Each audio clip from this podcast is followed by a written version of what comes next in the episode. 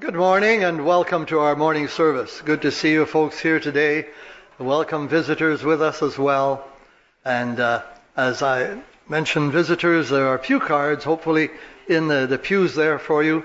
And uh, if you wouldn't mind just to fill out a card, uh, just to know uh, that you were here with us this morning, it's good for our records as well. But we do welcome you. We welcome those who are joining us on Zoom as well and pray that this this time together, this time of fellowship, might be a blessing for all of us. Indeed, we're glad to have uh, Kirk Sinclair with us this morning. We're going to ask Kirk now to come and uh, read the scripture for this morning and lead us in prayer, if you would. Thank you, Rail. Please turn in your Bibles to Romans chapter 8. Romans chapter 8, and we're going to read the first 11 verses. Romans chapter 8, starting with verse 1. Now, you might remember the last hymn we, we just sang, and the last verse began with no condemnation. Well, we're going to begin with the same phrase here. Romans 8:1 There is therefore now no condemnation to those who are in Christ Jesus, who do not walk according to the flesh, but according to the Spirit. For the law of the Spirit of life in Christ Jesus has made me free from the law of sin and death. For what the law could not do, in that it was weak through the flesh, God did by sending his own Son in the likeness of sinful flesh on account of sin. He condemned sin in the flesh, that the righteous requirement of the law might be fulfilled in us who do not walk according to the flesh, but according to the Spirit. Verse 5 For those who live according to the flesh set their minds on the things of the flesh, but those who live according to the Spirit, the things of the Spirit. For to be carnally minded is death, but to be spiritually minded is life and peace. Because the carnal mind is enmity against God, for it is not subject to the law of God, nor indeed can be. So then, those who are in the flesh cannot please God. Verse 9, but you are not in the flesh, but in the Spirit, if indeed the Spirit of God dwells in you. Now, if anyone does not have the Spirit of Christ, he is not his. And if Christ is in you, the body is dead because of sin, but the Spirit is life because of righteousness. But if the Spirit of Him who raised Jesus from the dead dwells in you, he who raised Christ from the dead will also give life to your mortal bodies through his Spirit who dwells in you. And as I look around this morning, I'm very thankful because on Thursday we prayed that, that we would see some people come, different people and uh, new people. And, uh, and I'm just rejoicing in my heart because you're here. And I'm very thankful that you're here.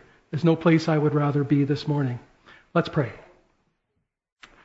Father, with great joy, we acknowledge the finished work of the Lord Jesus on the cross and the fact that we're here trusting in you and that we have a different life, being different people from the people that our mothers brought into the world. We rejoice. Father, we know that you have a plan of redemption for people, that your desire is to have a relationship with the people of your creation. And so this morning, Lord, as we open your word and, uh, and, and between times of singing our hymns of praise and thanksgiving, we pray, Lord, that our, our hearts will be focused on glorifying the God who died to save us. We thank you for the gift of eternal life in Christ. And indeed, we pray in his name this morning. And also, Father, we, we know that the ministry of your Holy Spirit is to each person's heart and even now, Lord, we pray that, that your Holy Spirit would be speaking to the hearts of those who are here. Lord, we pray that you might find room in the hearts of all to take in and to lay to, to heart and to apply to their lives all that they learn today in the, in the words of this message. Father, apply it to their hearts. May the Holy Spirit transform lives. We pray these things in Jesus' name. Amen. Again, brother, Lord bless as you open the word to us this morning. I don't know if you caught that, but my eyes looked this way quickly to check with our tech department. And uh, looks like we'll be able to uh, But I think even if Zoom fails, we have the, the report in house here or the uh, presentation. It's, uh, it gives me great joy to come this morning and to talk about God's plan to defeat sin. Because God's done this in my own life. And so, having gone through it, it's, and there are many here who have gone through it and are going through it now. Uh, we have a common testimony. And so, uh, it's uh, the grace and compassion of our God who has performed this work and continues to perform this work in our hearts. And you'll find this morning, whether you're an unbeliever or you're an unbel- or a believer, a mature believer or one that's fairly new, you'll find that God's work of eradicating sin in in the lives and the hearts of, of men is is what uh, what God does, and that's one of the ministries of the Holy Spirit. As we learn and grow, He's removing sin in our life. But I'm just going to jump right into to this. I'm not going to sugarcoat it at all. But men enter this world as sinners without excuse. And we're, we are learning this now in Romans chapter 1. Uh, um, we've, we've moved on, of course, but, but uh, Paul introduces that subject by using general revelation. And the purpose of that is to indicate to the world that God's present and that God is in control. We are part of this great creation uh, of the world and, and all things, as we read about in Genesis chapter 1. And, and we see when we look out any window, of course, that we're surrounded by evidence of God, our Maker. And, uh, and most reject uh, this testimony of God. They, they, uh, they, they suppress the truth in unrighteousness. And we, we, we know that the world, and we can trust because the Bible tells us that the world is aware of God, but the unbelieving world does not believe in God because they suppress that knowledge. And it takes effort to suppress that knowledge, but they know. Deep down, they know. And I've got the reference there, Romans 1 18 to 20. I should probably read that for you. For the wrath of God is revealed from heaven against all ungodliness and unrighteousness of men, who suppress the truth in unrighteousness. Because what may be known of God is manifest in them, for God has shown it to them. For since the creation of the world, his invisible attributes are clearly seen, being understood by the things that are made, even his eternal power and Godhead, so that they are without excuse. And that's you and me too. We're without excuse if we don't call upon God and trust in God because he's given the evidence of creation, and we're part of that creation.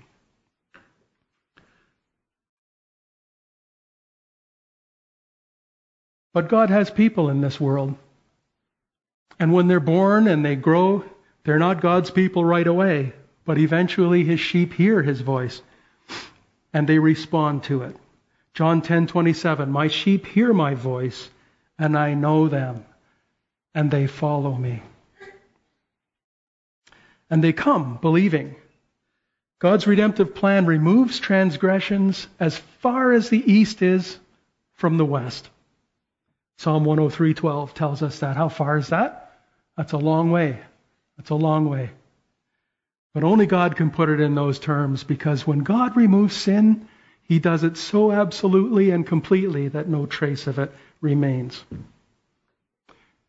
And we're going to look especially at the way that God removes sin from our lives. He does it in three stages. First, he removes the penalty of sin. And that's justifying grace that takes care of that. And then, by his sanctifying grace, he removes the power of sin from the lives of his people. And then, lastly, and what we're all looking forward to is to the eternal state where we eventually go to be with the Lord. And through what I call glorifying grace, he removes even the presence of sin. And so, this is what we have to look forward to. This is the epitome of God's plan for his people, is that eventually he will take us into his presence forever. And that's what we look forward to.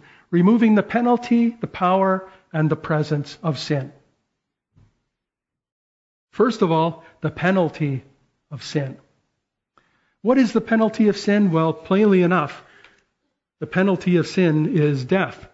For the wages of sin is death, but the gift of God is eternal life in Christ. If you continue in a course of unbelief, then when you die, you get paid your wages for that unbelief. And that unbelief is sin. And the wages is death, eternal death, in a place where that God created for Satan and his minions for eternity. Now, all men are guilty and they're without excuse. We already mentioned this when we look quickly at Romans chapter 1. For the wages of sin is, uh, for all have sinned and fall short of the glory of God. Romans 3.23. And that's kind of the universal starting point of men. There are no innocent men among us. There are men that are, that are moral and good, but it's all relative, and everyone has sinned. There is no one who can hide behind uh, a life that they claim is sinless.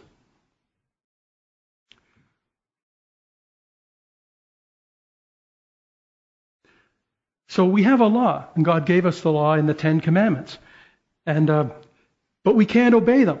And He wants all men to understand this. And what the purpose of the law is, is to frustrate us so that we'll try to obey and then we'll fail. And after we try again, and maybe, maybe try several times and fail, then we'll come to the Lord and we'll humble ourselves, which is exactly what He wants us to do.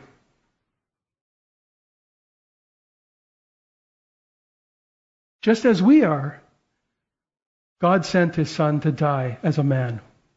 Just as we're born under the law and we're born of, of our mothers, the Lord Jesus was born under the law and He was born of, of Mary. And He became a man, capital M, a special man. And he lived obedient to the law. Romans chapter 5 tells us that, that Adam was the disobedient son who failed in the Garden of Eden and brought all of us down with him in the fall. But every day in our, uh, of our lives, we, we also sin, and so we're, we're guilty of the same thing.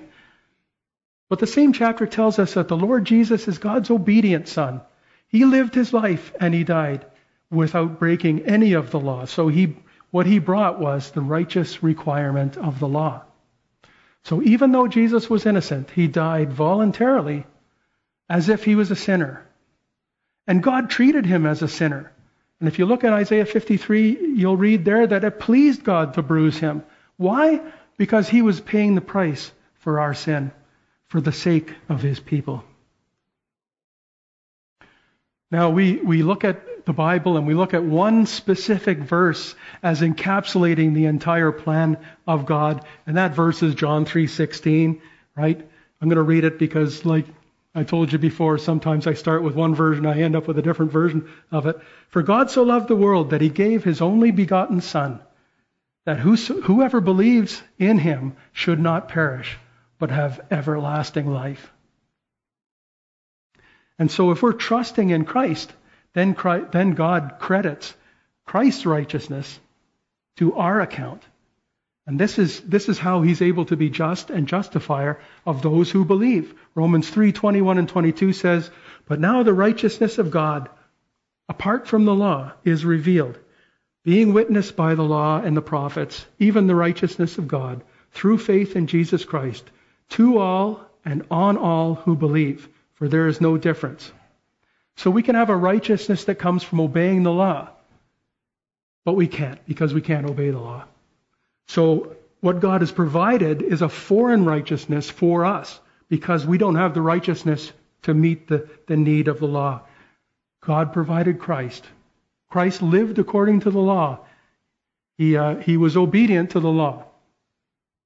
And by faith, we possess the righteousness of Christ like a robe. And we'll look at a few verses here that I think really illustrate this well. The robe is a beautiful picture of the righteousness of Christ that is put on by faith. Let me, let me share with you Isaiah 61:10. I will greatly rejoice in the Lord. My soul shall be joyful in my God, for he has clothed me with the garments of salvation. He has covered me with the robe of righteousness as a bridegroom decks himself with ornaments, and as a bride adorns herself with her jewels.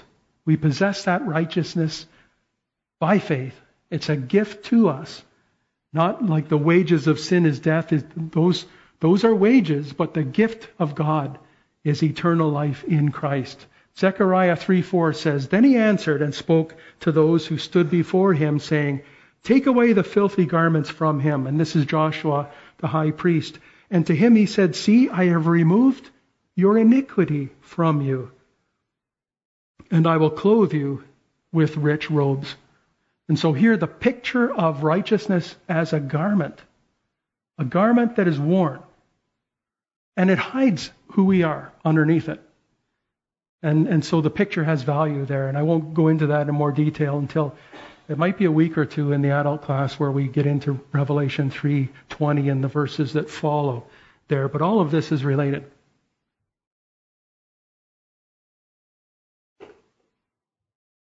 So for those who believe the penalty of sin, which is what we're talking about here, God removing sin from us, first the penalty, sin's penalty has fallen not on us, but on the Lord Jesus Christ. He was our substitute. And so instead of us suffering individually for our own sin and then going to a lost eternity, God has provided for his people. He wants to have a relationship with us. And that's why so many people are, they, they read the Bible, they, they consider the claims of Christ, they understand that God has provided a means of forgiveness of sin. And so they call upon the, the name of the Lord, and his righteousness is applied to us by faith. Now, when Jesus died, he also rose from the dead three days later. And that's what Easter is all about. It's about the resurrection, the death and resurrection. And uh, this resurrection, in part, indicated to all of us that God accepted his sacrifice on our behalf. And so he has propitiated or he has uh, appeased God. He has also expiated the, the requirement of the law because he lived perfectly righteously, something that we could never do. Now, we can't do that. But if we trust in Christ who has done that for us, then that righteousness is applied to us. That's the simple gospel message. Maybe it's maybe I'm putting it in a way that is just a little bit different here. The Lord Jesus walked in our footsteps. He was born under the law, yet as God's obedient son, he met the righteous requirement of the law. And now, if we're trusting in Him, then we meet the righteous requirement of the law through Christ. It's applied to us. So, in God's eyes, those of faith possess the very righteousness of Christ. And God is pleased to welcome those of faith to, to, uh, to heaven for eternity. He's happy to do this. He has made a, a plan for us. Isaiah 53 is the suffering servant prophecy. It talks about the stripes that Jesus took for us. It talks about the Lord Jesus being forsaken on the cross. And it, it talks about suffering toward an end. And, and God was pleased to bruise him.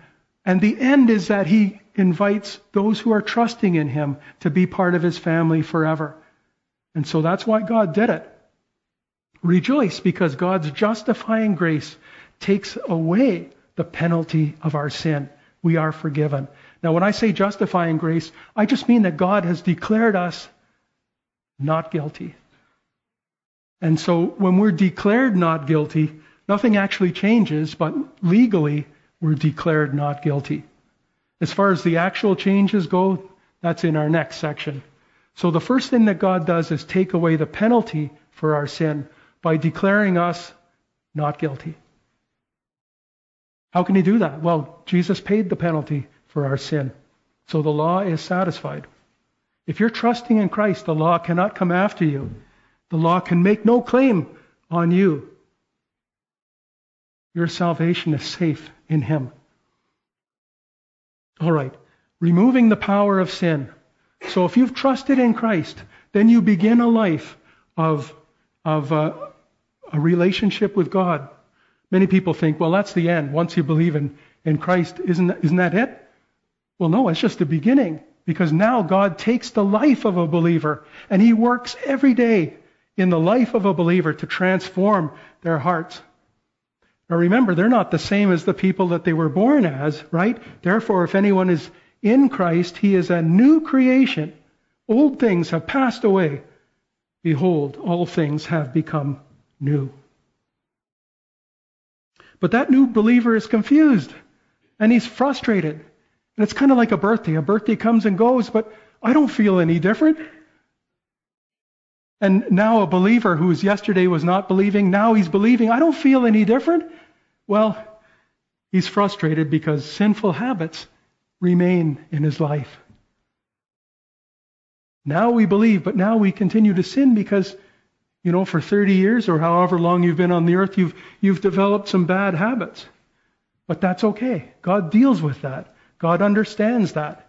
God understands that you were born a worldly man or woman, and He understands that what He needs to do to get, take away those sinful habits. And, and we, uh, we understand that, that uh, good intentions in our life are often not accompanied by righteous living. We want to live righteously for God who died for us. And we don't, and we fail. And so he sees this and, and he understands this. And so God uses his word to, uh, to renovate our lives. Renew, renew. Romans 12:2 says, "And do not be conformed to this world, but be transformed by the renewing of your mind, that you may prove what is the good and acceptable and perfect will of God. The Christian life is a life of transformation. We begin as worldly people who are all wrapped up with the physical world, and we want to go out for possessions and we want to do the things the world does. And then we hear the voice of God, and God calls us out from that confusing worldly uh, condition that we were found in. And now His Holy Spirit is working, sanctifying us, removing sin in our lives, and He uses the Word to do it. And as we read the Word and as it permeates our hearts, we begin to see changes. Usually, the first thing that happens in a new believer is, is their, their speech is cleaned up. They, they don't swear and curse as much. You know, this is the evidence of, of the Lord working in their hearts. We're being transformed by the renewing of our minds. And so, by his justifying grace, God has removed the penalty of sin, and he has declared us not guilty. But this, this renewal process does not uh, change our actual habits. Uh, this renewal starts, let me see if I got that right. Our actual habits change when sanctifying grace is applied to us when we spend time with the Lord. And I hope that's what you're, what you're getting out of this slide. Once we're declared not guilty, then our habits are changed over time as we spend time in the Word, as we go to church, as we listen to messages, and as we uh, read and pray, and as we uh, subject ourselves to the ministry of others, as we interact in God's community. God is maturing us and He is blessing us to learn and grow under the Holy Spirit's teaching. The Holy Spirit is in charge of our spiritual education.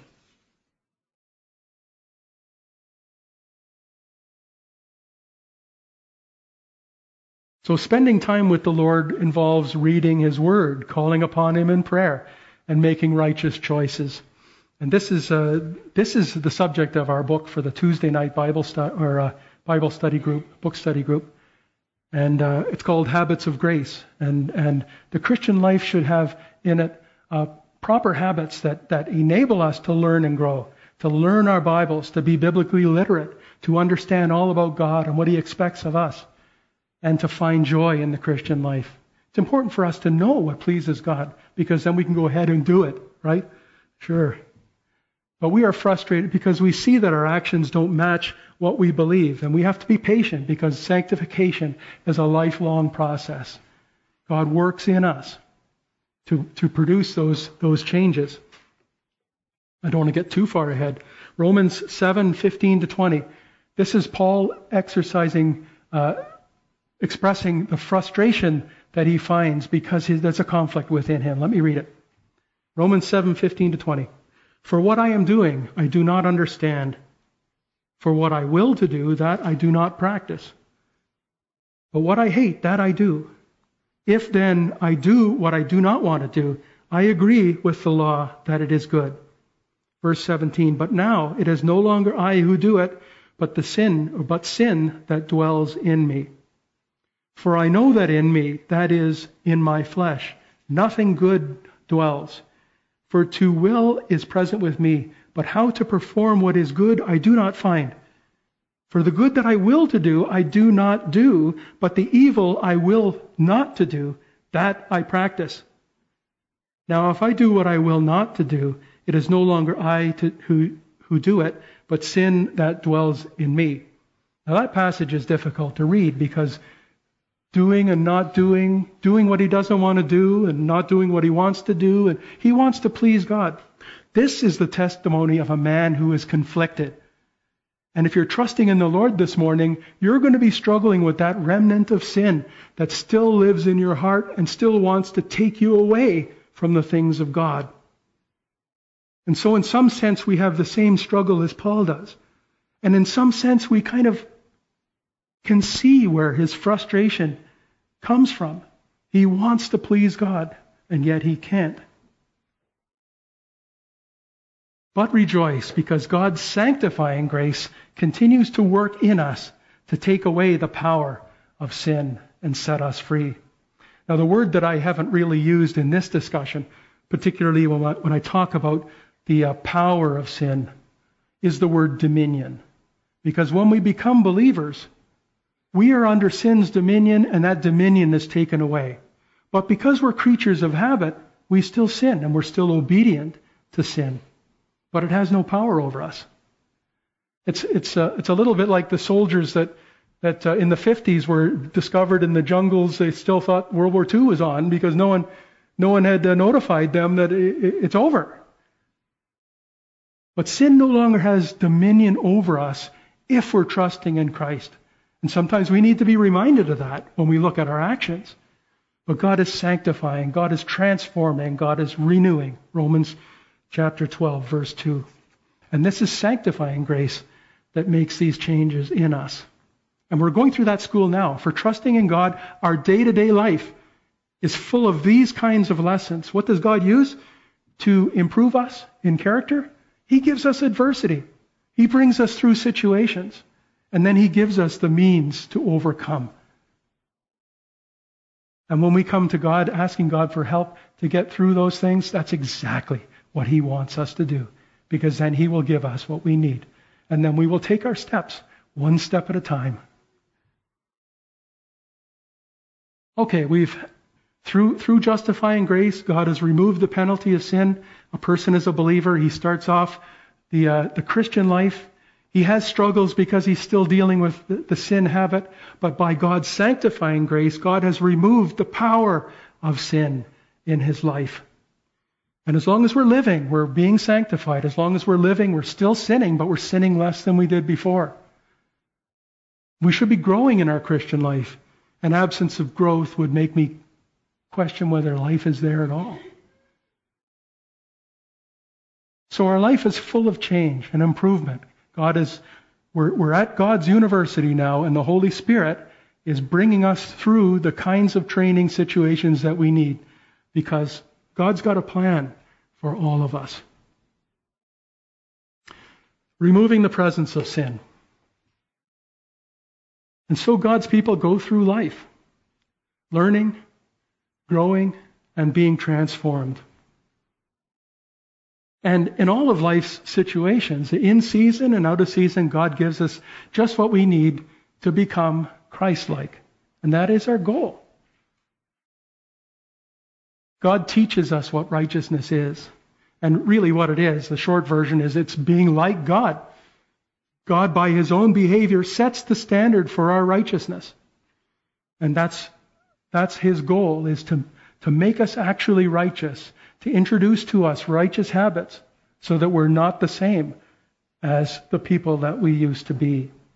So do you see how God works? God works first by declaring us not guilty by the blood of Christ. And then the day after we're saved, he begins this process of sanctifying us day by day removing the power of sin. Now we're free to, to not continue to sin. We're no longer under sin's dominion. But someday we'll leave this world. And at the end of life, um, we face the judgment. Hebrews 9:27 as it is appointed for men to die once but after this the judgment.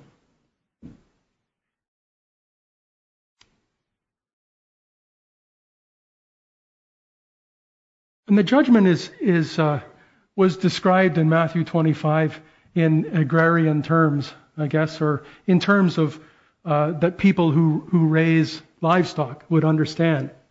And what a farmer typically does is he'll separate the sheep and the goats for one reason or another. And this is what God does uh, when uh, during on the day of judgment. He'll separate the sheep from the goats. When the Son of Man comes in his glory, and all the holy angels with him. Then he will sit on the throne of his glory. All the nations will be gathered before him. And he will separate them one from another, as the shepherd divides his sheep from the goats. God always referred to his people as sheep, so the goats would be the unbelievers. And they're, they're separated for the purpose of sending them to a different destination. So judgment determines our final home, where each one will spend eternity. Revelation 22, 14 and 15 puts it this way Blessed are those who do his commandments, that they may have the right to the tree of life and may enter through the gates of the city. But outside are dogs and sorcerers and sexually immoral, immoral and murderers and idolaters and whoever loves and practices a lie. And so we see that these, these various symptoms are, they characterize the world. The world is made up of sinful people. And if, we're, if we claim to be trusting in Christ, then we should be fundamentally different. And it should look that way. The things that we love, the things that we crave, the things that we do, all should testify to an unbelieving world that we're trusting in Christ. And we don't have the same worldview that they do. We're not, we're not worried about the same things that they are. We're worried about living our lives righteously to please God. We're worried about things that affect eternity.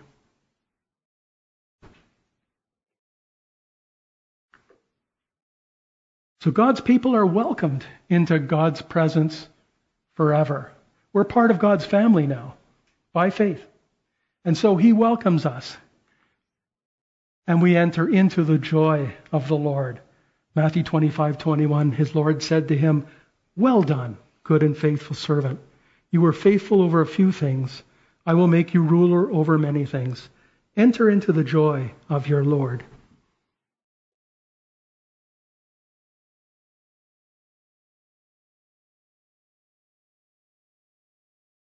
And so God's people enter into their eternal home where there is no trace of sin or anything which defiles. And it's hard for us to picture heaven because, unlike the song, heaven is not a place on earth. It's, it's a place that is different from the world. And so God has described it in terms that we can understand, but perhaps uh, we'll, we'll see that it's may be different from what we think. Eventually, we'll, we'll find out. But I can offer a few verses here that describe it, that we can take, and I think they're very understandable, uh, but uh, we'll see that it is different. Revelation 21, 22 to 27 gives us a little bit of a description of the eternal home of the believer. But I, talking about heaven now, but I saw no temple in it. For the Lord God Almighty and the Lamb is its temple. Verse 23 The city had no need of the sun or of the moon to shine in it, for the glory of God illuminated it. The Lamb is its light. And you notice that the Lamb is capitalized there. The Lamb of God is its light. Verse 24 And the nations of those who are saved shall walk in its light, and the kings of the earth bring their glory and honor into it. Its gates shall not be shut at all by day. And in brackets, there shall be no night there.